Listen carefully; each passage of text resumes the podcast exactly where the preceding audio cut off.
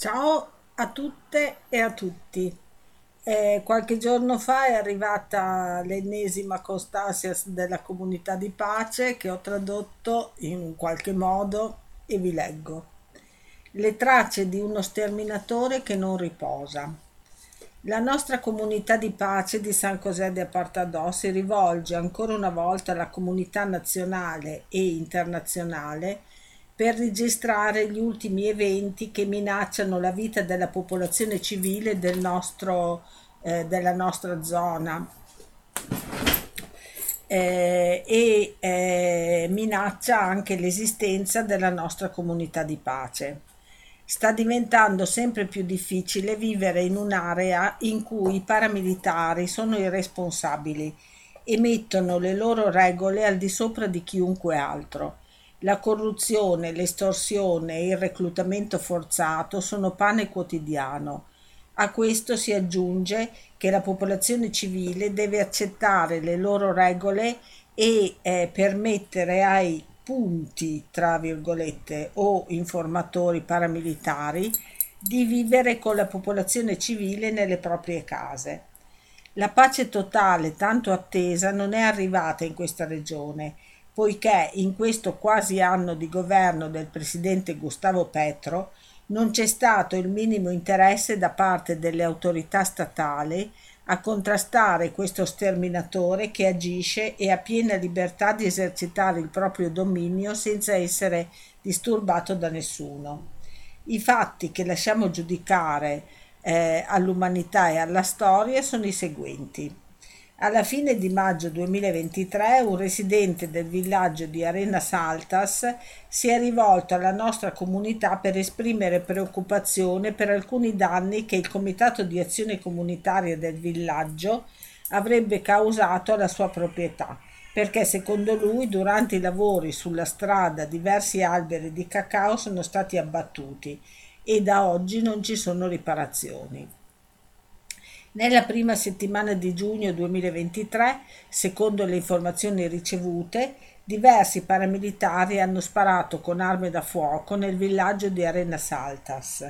Giovedì 8 giugno 2023 a mezzogiorno si sono uditi scontri tra presunti paramilitari e truppe dell'esercito nel punto noto come Caracolì o Pueblo Arrecio, in, in direzione del villaggio di Murmuglio Alto nel comune di Tierra Alta, Cordova. Dopo, eh, poco dopo diversi elicotteri hanno sorvolato la zona. Venerdì 9 giugno al mattino, mentre il gruppo musicale della nostra comunità di pace stava conducendo le prove con i gruppi mis- musicali Canto Vivo e Accademia Rap nella città di Medellin, in preparazione di una registrazione dedicata alla pace, è stata rubata una valigia con due computer. Poco tempo dopo è arrivata la polizia che si è limitata a dire che se avesse avuto maggiori informazioni avrebbe dovuto rivolgersi eh, al CAI, che non so cos'è. Sabato 10 giugno, durante le ore diurne, è stata trovata una persona senza vita nel villaggio di La Balsa, San José de Apartadò. Secondo le informazioni delle persone che hanno trovato il corpo, ha avuto diversi impatti con armi da fuoco. Domenica 11 giugno i residenti di diversi villaggi nella municipalità di San José de Apartadò hanno dichiarato di essere stati minacciati dai paramilitari e secondo i commenti hanno tentato di violentare una donna e minacciato il marito in una eh, in uno dei marciapiedi. De, nella eh, stessa domenica 11 giugno, durante le ore diurne, un noto paramilitare è stato visto per diversi minuti davanti al magazzino comunitario del nostro insediamento di San José Sito.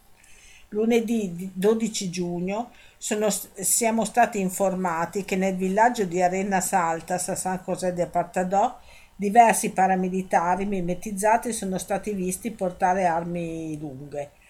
Venerdì 16 giugno è stato ritrovato il corpo senza vita del giovane Edwin Andrés Caravajal Usuga nella giurisdizione del comune di Curulao, comune di Turbo. Questo giovane del comune di San José de Apartadò è stato reclutato dai paramilitari che controllano la zona. Pochi giorni prima, domenica 11 giugno, vi erano stati violenti scontri tra gli stessi paramilitari nella borgata di Nuevo Antioquia, municipio di Turbo, zona satura di presenza militare e eh, poliziesca da molti anni. Alias El Medico ha iniziato a molestare vari paramilitari e civili e quando ha colpito duramente Edwin ha reagito con forza e ha ucciso alias il medico con un'arma da fuoco che i paramilitari gli avevano dato quando l'avevano reclutato. I paramilitari hanno catturato Edwin e suo fratello e li hanno portati via legati. Edwin, Edwin eh, viene ucciso quando raggiunge Curulao e suo fratello viene tenuto legato per diversi giorni e poi rilasciato. Suo fratello, che è un civile, ha dovuto lasciare la zona perché cominciava ad essere un obiettivo militare per i, per i paramilitari.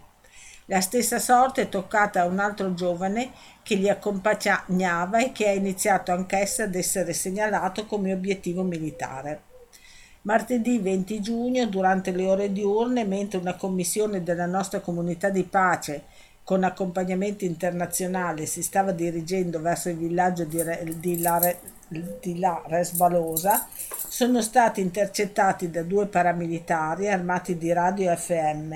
Gli eventi si sono verificati vicino al punto noto come Ciantolito.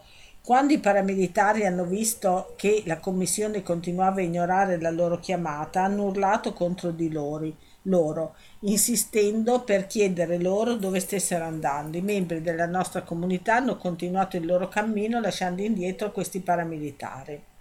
Sabato 24 giugno al mattino, nel settore noto come El Filo de los Reisas, nel villaggio di La Union, si sono sentiti diversi colpi di arma da fuoco.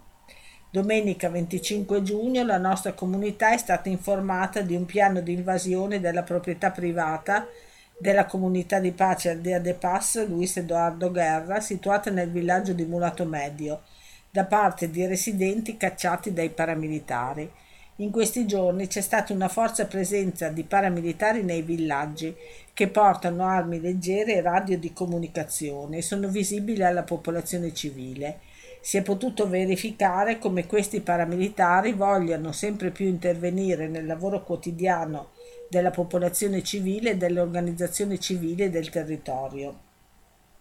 Nella regione si dice che le stesse strutture paramilitari abbiano riformato le loro linee di comando, questo dopo la cattura di alias Otoniel e la, mart- e la morte di alias Siopas, che rende più intensivo il reclutamento dei giovani, la raccolta, eh, no, scusa, eh, scusate, eh, le, le, tasse per, le tasse per tutto che viene commercializzato e la sottomissione del contadino ai suoi nuovi orientamenti. Oltre a ciò, si dice che gli stessi nuovi capi abbiano affermato che chi appartiene alla struttura paramilitare non ha scampo la, verso la libertà. Eh, è scandaloso vedere che i maggiori media colombiani considerino il paramilitarismo come un fenomeno del passato e come tutte le istituzioni statali si siano adattate alla totale tolleranza del paramilitarismo. Né le forze pubbliche, né le amministrazioni comunali, né il mondo degli affari, né i partiti politici, né nessuno denuncia il dominio paramilitare totale che esiste nella nostra regione o in qualsiasi altra regione del paese dove eh, avviene la stessa cosa possiedono la vita e la morte. Edwin è una delle, sue, delle eh, loro ultime vittime. Controllano tutti gli insediamenti con i loro punti, che sono gli informatori, tollerati e sostenuti da tutte le autorità. Controllano l'economia con le loro tasse e l'imposizione dei loro assurdi piani e modelli di sviluppo. Si tratta di un sistema di schiavitù accettato sul quale l'attuale governo del cambiamento non ha nemmeno lontanamente messo gli occhi. Eh, questa è una cosa molto grave. Eh, dalla nostra comunità di pace inviamo un messaggio al paese e al mondo affinché ci uniamo nella difesa della vita senza guerra. La guerra sta soffocando e dissanguando la vita dignitosa della nostra popolazione. Cambiare tutto questo non sembra essere una priorità per questo governo che proclama il cambiamento. Non ci resta che ringraziare tutte le persone e le comunità che dalla moltitudine di luoghi del paese e del mondo credono nella nostra resistenza e non hanno fatto un passo indietro, ma anzi ci danno la forza morale per continuare a resistere nel nostro territorio. Grazie di cuore a tutti, eh, a tutti loro per essere i nostri promotori di un vero cambiamento. Comunità del Paste San José de Partadò, 26 di giugno 2023. Eh, arrivato, sono arrivati anche i report di Operazione Colombia. Operazione Colomba, scusate, sulla Colombia. La situazione attuale. Sono tante le preoccupazioni e le incertezze legate alle modalità con cui il governo Petro può far fronte all'ambizioso progetto della pace totale, tra tanti ostacoli e situazioni drammatiche che in alcune ragioni la popolazione civile è costretta a vivere soprattutto a causa degli scontri armati tra i vari gruppi illegali presenti nel paese. In particolare le azioni offensive compiute in aprile dalla guerriglia delle LN sono state il doppio di quelle provocate in media ogni mese nell'ultimo anno, come riporta il Centro dei Recursos para l'analisi del conflitto. Le LN, eh, lo dico io aprendo una parentesi, eh, non è presente se non eh, in, in minima parte eh, nella zona di, dove vive la comunità di pace. Tutto questo accade mentre a Cuba si sta sviluppando il terzo ciclo di negoziati tra le LN stesso e il governo. All'inizio del mese sono accaduti due fatti gravi, ripresi anche dal SIR. Eh, in primo luogo si è verificato un attacco armato a due volontari internazionali spagnoli dell'International Action for Peace che fortunatamente sono rimasti illesi mentre stavano accompagnando a Barranca Bermeja la, la, Corporazione regionale per la difesa dei diritti umani. Inoltre l'opposizione ha tentato, fortunatamente fallendo, di modificare l'articolo 8 del Piano Nazionale di Sviluppo che prevede l'obbligo per lo Stato di rispettare, diffondere e implementare le raccomandazioni della Commissione de Verdad la Commissione di pace, la comunità di pace ha segnalato come anche nel loro territorio continuino ad essere presenti gruppi armati delle AGC, che sono i paramilitari, che rappresentano una minaccia per la popolazione civile. Inoltre, in alcune regioni nemmeno l'accordo sul cessate il fuoco bilaterale tra governo e dissidenza delle FARC ha avuto la meglio sul terrore. Infatti nel Putamaio la, di- la dissidenza di Ivan Mordisco ha assassinato quattro indigeni tutti minorenni che una volta reclutati dal gruppo armato sono stati giustiziati perché avevano tentato la fuga. Come conseguenza di questo grave delitto, il governo ha immediatamente sospeso il cessate al fuoco bilaterale con un decreto firmato dal ministro della difesa Velázquez. Secondo un documento della Fondazione de Paz y Reconciliación, in questi primi mesi dell'anno sono avvenuti 58 casi di omicidio perpetrati a danno, a danno di leader sociali nelle seguenti zone: Cauca, Antiochia, Putumayo, Arauca e Valle del Cauca Dall'insediamento di Petro ad oggi sono 128 leader uccise e questo secondo Pares, che è un'agenzia che si occupa di queste cose, indica che nonostante il piano di emergenza dello Stato per la difesa di queste persone, mancano ancora risultati una serie di misure preventive che possono garantire la tutela delle loro vite. Maria Eugenia Mosquera Riascos, che difende i diritti umani e rappresenta l'associazione Comunidades Costruyendo Paz in Colombia, ha ricevuto il premio Donne Costruttrice di Pace 2022. Il riconoscimento le è stato consegnato eh, dalla United States Institute of Peace. Eh, Maria Eugenia è una difensore della giustizia, della dignità e della pace in Colombia. Ha, ha affermato eh, Liz Grande, presidentessa e direttrice eh, di, questa, di questa ONG che le ha dato il premio. A fine mese è stata resa nota la creazione di un, tial- di un tavolo di dialogo nel carcere di massima sicurezza di Ita- Itagui tra il governo colombiano e le bande armate del Valle de Aburrá, una subregione che comprende dieci municipi.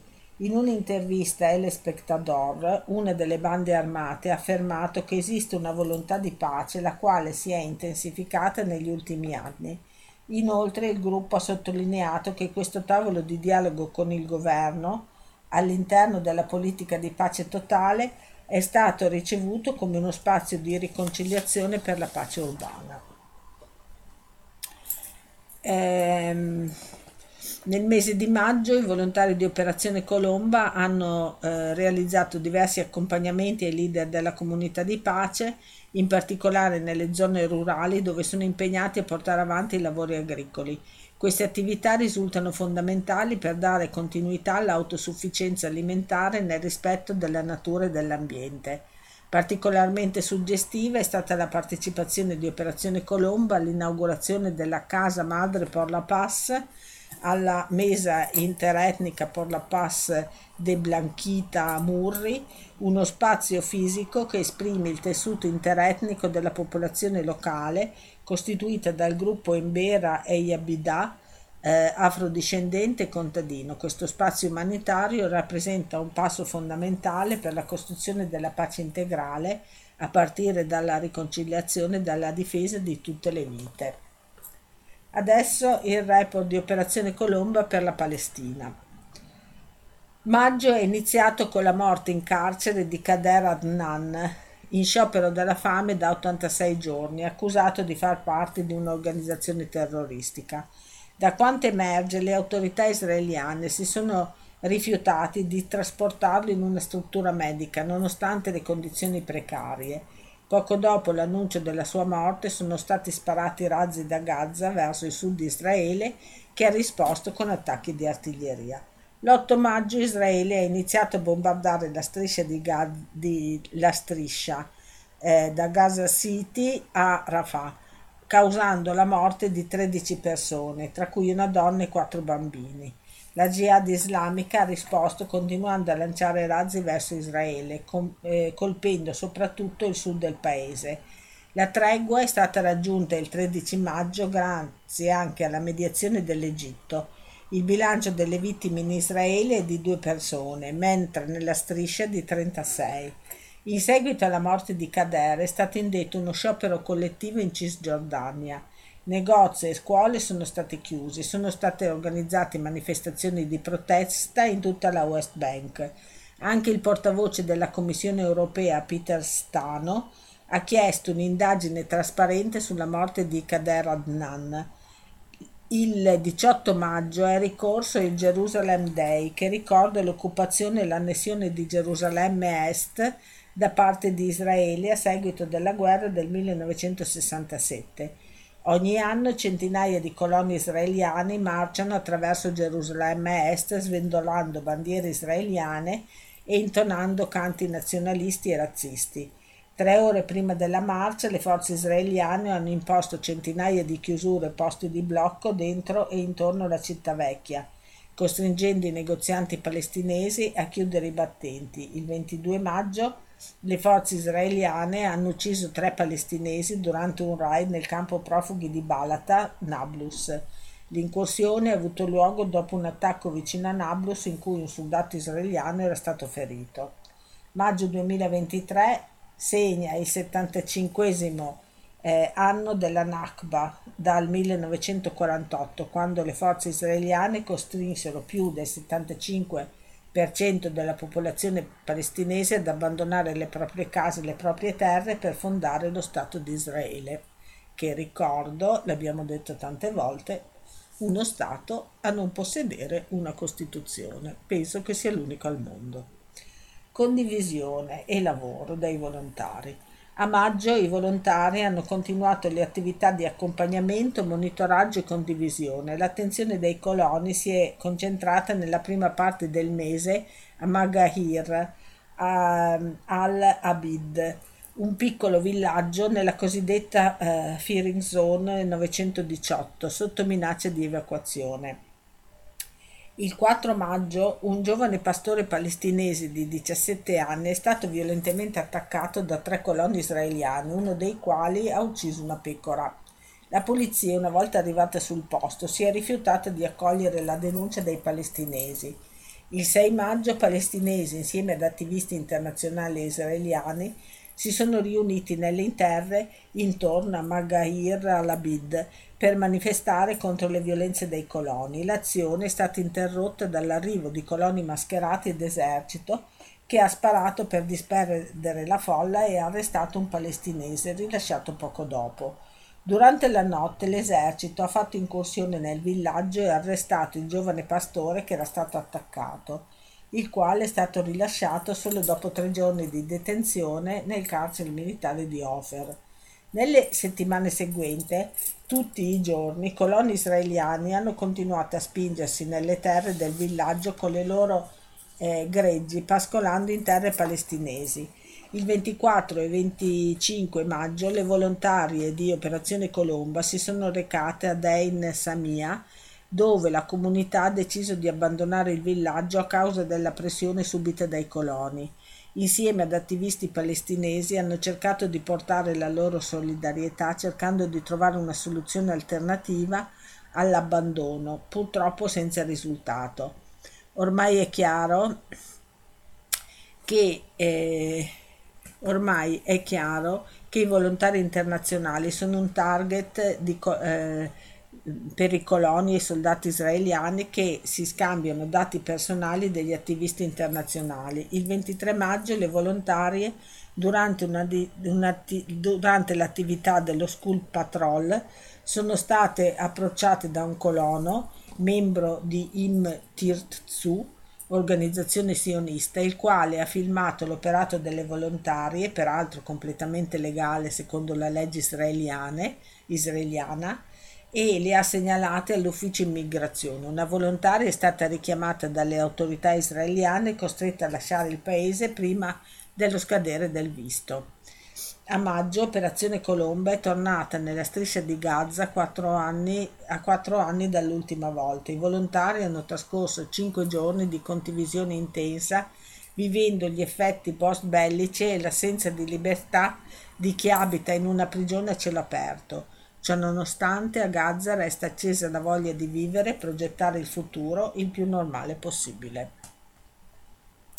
Chiapas, la violenza che si cerca di nascondere.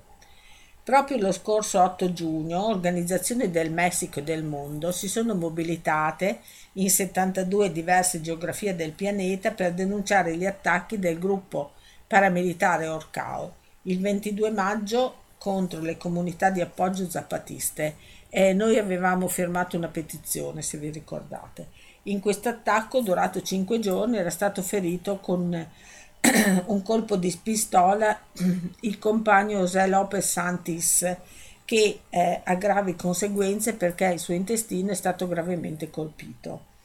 Le, scusate, le mobilitazioni sono state la risposta organizzata di migliaia di persone che osservano con allarme come cresce la violenza contro le comunità zapatiste e contro i popoli del Chiapas e del Messico.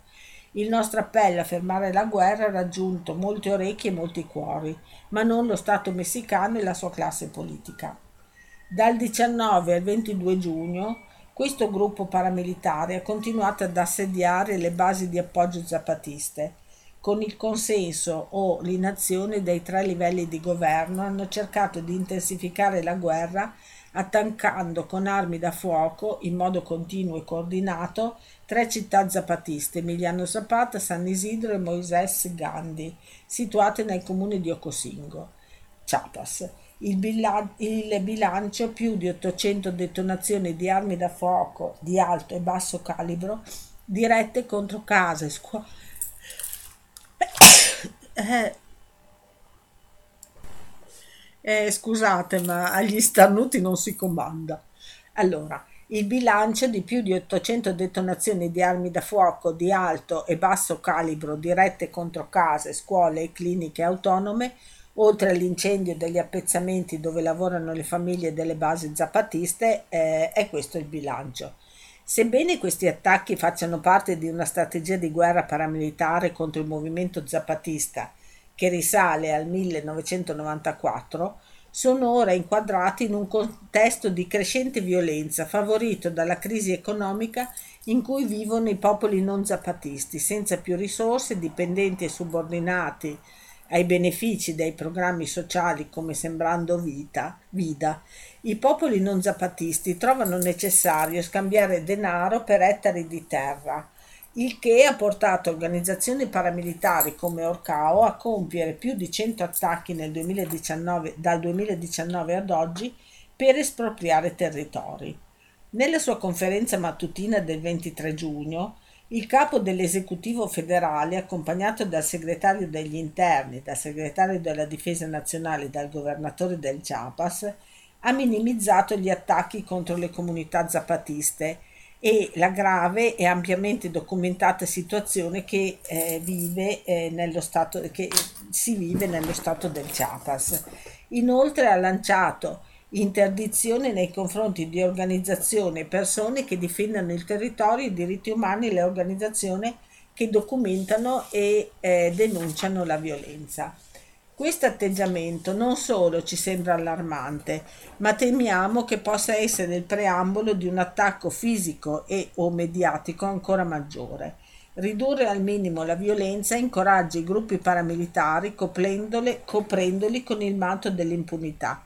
Le parole rivolte contro il compagno Samir Flores Soberanes prima del suo assassinio di alcuni anni fa, un crimine che fino ad oggi rimane impunito, sono ben impresse nella nostra memoria. Di fronte a questa situazione le organizzazioni chiedono di denunciare la, denunciare la, violenza contro le comunità zapatiste, contro i popoli del Chiapas e del Messico e confrontarsi con il negazionismo con cui si garantisce l'impunità ai gruppi paramilitari. Invita le persone di buon cuore di tutte le aree geografiche a presentare reclami scritti alle rappresentanze diplomatiche messicane accompagnare per quanto possibile per ogni gruppo persone le azioni che saranno annunciate nei prossimi giorni, così come organizzarne di proprie. Eh, aggiungo di mio eh, che anche a Teopisca eh, mi ha scritto Carmen, che è la responsabile del, del Centro per i diritti umani di Teopisca, eh, sono molto molto preoccupati perché eh, c'è lo stesso clima di violenza che abbiamo letto eh, adesso.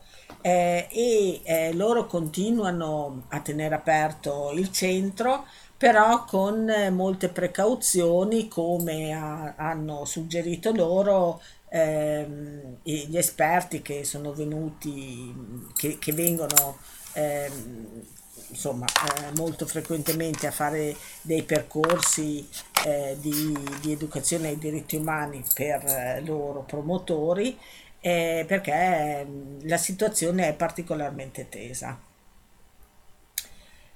Adesso, i figli di Daesh è un articolo di avvenire.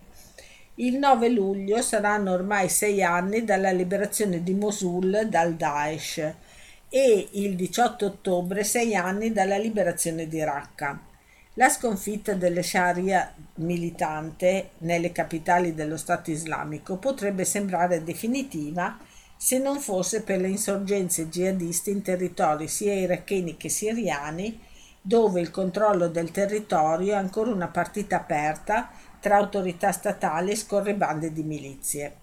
Ma l'eredità più pesante del tragico tentativo del ritorno al vero Islam attraverso il combattimento armato con la folle pretesa di avere il diritto di stabilire chi sia musulmano e chi non lo sia, è in quella generazione di bambini soldato arruolati a forza dal 2014 al 2017 nelle madrase dirette dal califfato, dal califfato di Abu Bakr, eh, Abu Bakr scusate, al-Baghdadi. L'uso dei bambini soldato ha un infelice eh, precedente nei leoncini di Saddam, corpo paramilitare con reclute dai 10 ai 15 anni a cui Daesh in qualche modo si è ricollegato, mutando ovviamente i contenuti dell'originaria ideologia Ba'ath in quella dell'islamismo radicale. Un indottrinamento, spiega Stefano Luca in I cuccioli dell'ISIS, edizione Terra Santa 2020, che oltre a fornire manovalanza alla battaglia, mira a un'educazione che garantirà la sopravvivenza anche se il califfato sconfitto militarmente, anche se il, il, il califfato fosse sconfitto militarmente. Bambini cooptati con, un, con compensi alle famiglie sti, e stipendi per i giovani combattenti, anche fra figli dei, dei foreign, foreign fighter, si tratta di una casta di mujahideen superiori addestrati alla Sharia e desensibilizzati alla violenza. Più economici, capaci di obbedienza e lealtà di gran lunga maggiore rispetto agli adulti, sono permeabili a un indottrinamento che avviene attraverso un ben preciso curriculum scolastico. Eh, I Daesh eh, nel, nei suoi tre anni di regno eh, non ha chiuso ma semmai potenziato le scuole, riplasmando i programmi in modo da educare i suoi cuccioli ad essere terroristi del futuro. Rigidamente separati i maschi dalle femmine a partire dai dieci anni era imposto a pena di torture o violenze per chi si rifiutava, un, eh, un serratissimo addestramento militare per diventare spie predicatore al servizio della propaganda, soldati. Questo è l'unico futuro possibile per la generazione Daesh, con le reclute migliori che possono aspirare a diventare, prospettiva al solo pensiero raccapricciante, dei boia o dei martiri suicidi. Simmetricamente si inculca alle ragazze, definite i fiori e le perle del califfato, di diventare spose bambine fin dall'età dei nove anni e di generare uomini da inviare in guerra. Questo è l'insegnamento dell'internazionale del terrore nelle madrase di Raqqa e Mosul, una pesantissima eredità che non si è certo dissolta con la maina bandiera del nero vessillo del califfato. Una riserva di possibili futuri terroristi jihadisti è il campo di Al-Hol nel governatorato di Asakeh, Siria nord-orientale. Questa enorme tendopoli, costruita nel 1991 per ospitare i profughi iracheni della prima guerra del Golfo, attualmente sotto l'autorità del Rojava, il Kurdistan siriano, è come l'incubatrice di tutti i dilemmi che la de, de, re, ah, non riesco a leggerlo, deradicalizzazione dei cuccioli del califfato pone alle nostre società una zona rurale fortemente militarizzata sotto il controllo delle forze democratiche siriane e non del governo di Damasco, ma di fatto in terre contese accoglie 69.000 persone, in gran parte profughi, in fuga da Deir Azzor e da Baguz, l'ultima sacca di resistenza dove 40.000 irriducibili si erano asserragliati nel marzo del 2019 prima di cadere nelle mani eh, delle, de, de, delle, autorità del Rojava. In quest'ultima tremenda battaglia contro il califfato trovò la morte pure l'italiano Lorenzo Orsetti, arruolatosi volontario con i curdi. Deposte le armi, gli irriducibili e le loro famiglie vennero coinvolte a forza nel girone, convogliate scusa, a forza nel girone dantesco di Al-Hol. Nel novembre 2017, cioè appena cadute le ultime roccaforte, si stimava che fossero circa 1500 i mujahideen rientrati in qualche modo in Europa rispetto ai circa 5000 partiti negli anni precedenti per combattere nell'internazionale del terrore in Siria e in Iraq. Nel solo Regno Unito, a ridosso della caduta di Baguz, sarebbero stati circa 400 eh, i Ehm, eh, gli stranieri arruolati nell'ISIS rientrati in patria, mentre in Germania sarebbero stati poco più di 300 i reduci del terrore. Ma dopo i primi, piuttosto fortuiti rientri, la situazione si è cristallizzata. Nel campo la violenza E sempre a livello di guardia, tra il gennaio e il marzo 2021, ad esempio, si sono registrati 47 omicidi che le incursioni e gli arresti della polizia kurda cercano di contrastare.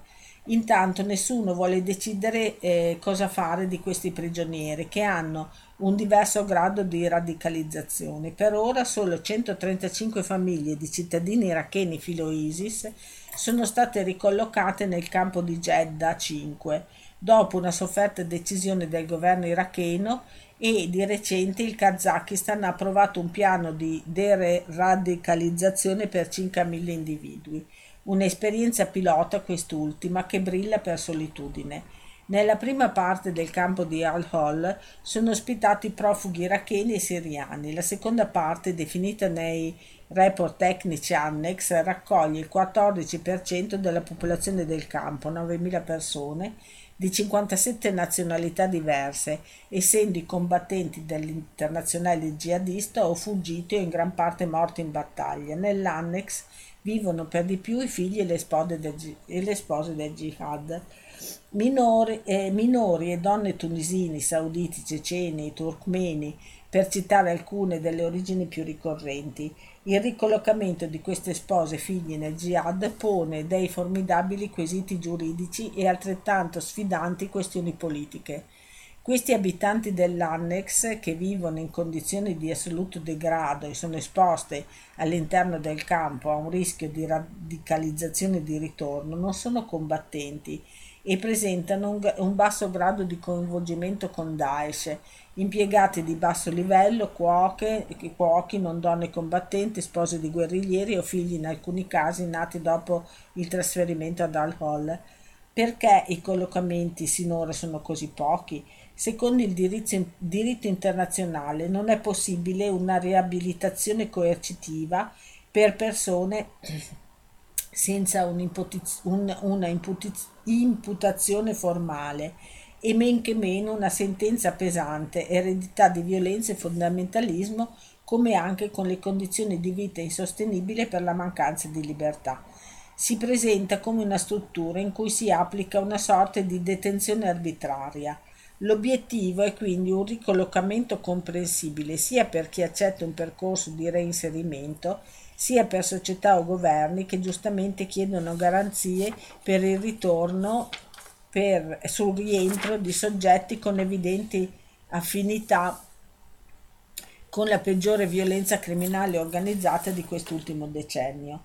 Come disinnescare questa vera bomba d'orologeria? All'interno del campo, affermano alcuni analisti, sarebbe opportuno potenziare i servizi sanitari di base e quelli educativi. Questo ammorbidirebbe l'opposizione interna, rafforzando i diritti individuali. D'altra parte, alcuni di questi irriducibili non intendono abiurare al jihadismo di Daesh persone violente per cui accertate responsabilità e radicalizzazione andrebbero prese adeguate misure di contenimento. Dall'altro lato, in particolare per donne, minori e famiglie, bisogna esercitare tutte le protezioni possibili ma finalizzate al ricollocamento nelle terre di origine. Questo, in particolare per gli iracheni e siriani, presuppone un programma di ritorno in contesti come quello di Iraq e Mosul attualmente depopolati e ancora da ricostruire. Si tratta di un enorme processo di negoziazione e di riconciliazione sociale a cui nessuno sembra poter o voler mettere mano. Dobbiamo avere la coscienza che ad Alol vivono degli esseri umani, o buttiamo via la chiave e fingiamo di dimenticarci di loro, o si deve trovare una soluzione. L'appello che viene eh, da alcuni operatori umanitari che preferiscono l'anonimato. ONU e UNICEF sinora non sono in grado di trovare eh, adeguate soluzioni, ma di fatto dal Hall ci sono persone che vivono in condizioni di detenzione di fatto per crimini non provate. La soluzione non è quella di chiudere il campo, ma di elaborare un ventaglio di soluzioni equilibrate e realistiche. Ad Aleppo l'incontro tra il padre francescano Firas Lufti e la psicologa musulmana Binan Kayali ha dato origine a un processo, un nome e un futuro, dove giovani famiglie radicalizzate attraverso la formazione per, professionale e percorsi psicopedagogici vengono riabilitati. Allora, io posso dire perché è un problema che, che i curdi si sono posti da quando ehm, Daesh è stato sconfitto nella zona, ma non sconfitto perché prima o poi eh, risorgerà sicuramente, lo dicono loro, ma lo penso anch'io. Eh, il problema è anche questo, eh, che eh, i curdi eh, che eh, amministrano il campo di Alol eh, non hanno eh, fisicamente i soldi, le forze, le risorse per eh, gestire questa enormità di persone violente con, eh, con dei problemi pesantissimi. Quindi si sono rivolti alla società internazionale, all'ONU, all'UNICEF, ma anche a tutte le nazioni da cui vengono eh, eh, coloro che sono, sono andati a combattere per Daesh eh, ma eh, nessuna nazione, se non in alcuni casi, eh, credo eh, la Gran Bretagna, che ha accolto ma mh, 5 o 10 persone, non di più, eh, vogliono riprendersi queste persone che sicuramente eh, sì, eh, non sono benvenute le, nelle nazioni da cui, eh, che hanno lasciato per, ehm, eh, per diventare parte di Daesh e eh, non vogliono ehm, lasciare la, la, gestione di Alol eh, al, al Kurdistan iracheno perché in Iraq vige la pena di morte e quindi molte persone di, di Alol sarebbero condannate a morte, mentre eh, in Rojava, eh, per il confederalismo democratico, eh, la pena di morte è abolita per tutti, quindi c'è anche questo, questo problema. Ehm, diverse, ehm, diverse persone, eh, tra cui Benedetta Argentieri, che è una regista molto brava, eh, e anche Stefania Battistini che era stata in Rojava qualche anno fa hanno fatto dei film, dei reportage eh, su queste persone ma n- al momento non c'è soluzione. Dalla Russia con terrore. Non sappiamo ora come andrà a finire in Russia, ma non è neppure la cosa più importante ora è importante sapere e capire quel che sta già accadendo e quel che vuole dirci. Quel che ci riguarda eh, viene da Comune Info. Gli Stati-nazioni, per, perduto, oltre a vari altri requisiti centrali, il monopolio della violenza legittima, possono garantirsi la sopravvivenza soltanto attraverso un aumento della militarizza- militarizzazione interna ed esterna il che li rende incompatibile con qualunque prospettiva, anche solo apparentemente minimamente democratica. Se continuano a parlarne è solo per rassicurarci e far finta di essere sani. Gli Stati-nazioni, dopo aver a questo fine finanziato eserciti regolari e mercenari, si troveranno sempre più a fronteggiare conflitti e scontri per il potere tra queste stesse e altre forze armate in una nuova sorta di guerra civile tra militari. Le guerre civili polarizzano le cittadinanze, che possono soltanto schierarsi di volta in volta le una contro le altre. Già a Rostov scrosciano gli applausi alle truppe, ci si mette in posa per un selfie su un carro armato, ci si improvvisa tifosi di una squadra o dell'altra o dell'altra, avvolti soltanto nel neo fashionismo della guerra quale ultimo spettacolo della nostra vita, in cui potersi sentire, se non protagonisti, almeno spettatori privilegiati o comparse, seppure in chiaro odor di scomparsa. Gli stati impero si rafforzano facendo saltare gli equilibri degli stati-nazioni che non obbediscono o che non vogliono più sottostare al loro ordine mondiale Quel che sta accadendo ci conferma nell'interpretazione che la cobelligeranza dell'Occidente in Ucraina persegue, da sempre in primo luogo, proprio lo scopo che oggi sta infine ottenendo. È già accaduto in Iraq, Afghanistan e Libia, con le conseguenze che sappiamo, guerre tra bande, caos politico permanente, eh, violenze infinite, fughe migratorie incontrollate. Ma destabilizzare la Russia è e sarà un'altra storia per tutti. Gli stati impero vogliono, come sempre nella storia, spartirsi territori e poteri, spodestando dittatori eletti nelle attuali democrature con governatori fantoccio, ancor più prepotenti, terribili e violenti dei loro predecessori. Prigogine eh, già ora è questo rispetto a Putin, ma gli apprendisti stregoni che vogliono proseguire a dominare il mondo lo lasciano fare al momento sempre che sotto banco non lo stiano addirittura già sostituendo pur di liberarsi del despota in disgrazia. Poi magari per liberarsi del liberatore ci sarà sempre tempo, forse, per fargli guerra prima che si impossessi dei bottoni nucleari. Questa storia parla anche al nostro prossimo futuro. Comunque andrà a finire laggiù, le conseguenze per le nostre vite, ancora apparentemente lontane e protette, saranno ulteriormente catastrofiche così come è già avvenuto con la gestione politico-militare della pandemia, ancora freschi della sciagurata gestione dei cataclismi climatici, ci troviamo ora infatti davanti a un altro lampante precedente che parla di guerra. Insulsi e impotenti, quali siamo divenuti, in troppi preferiamo credere ancora alla favola che gli stati e i governi vogliano il nostro bene e siamo lì a servirci e a proteggerci e siano lì a servirci e a proteggerci.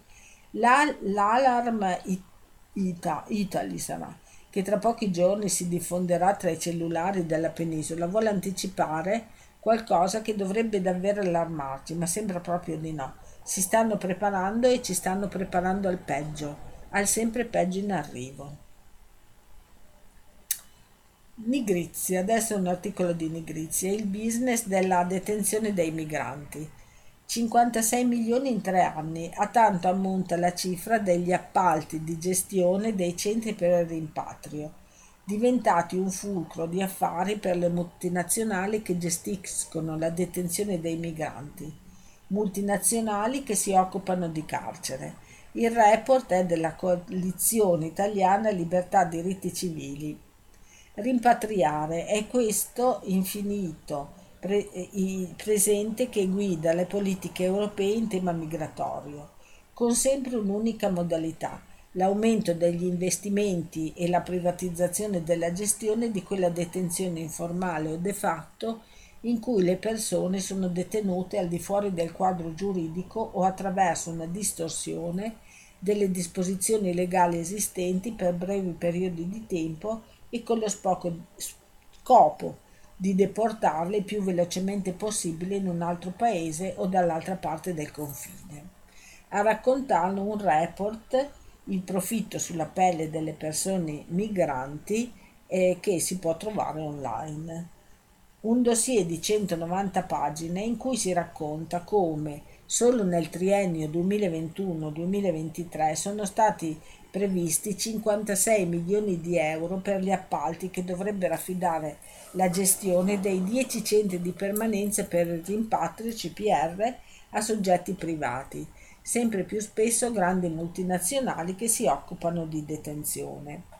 Costi da cui però sono esclusi la manutenzione delle strutture e il personale di polizia, che fanno quindi comprendere quale business giri attorno alla detenzione amministrativa, una filiera ogni anno sempre più remunerativa che attira la corsa di grandi realtà, sempre le stesse, che riescono a vincere appalti in varie parti d'Italia, spesso dandosi il cambio l'una con l'altra.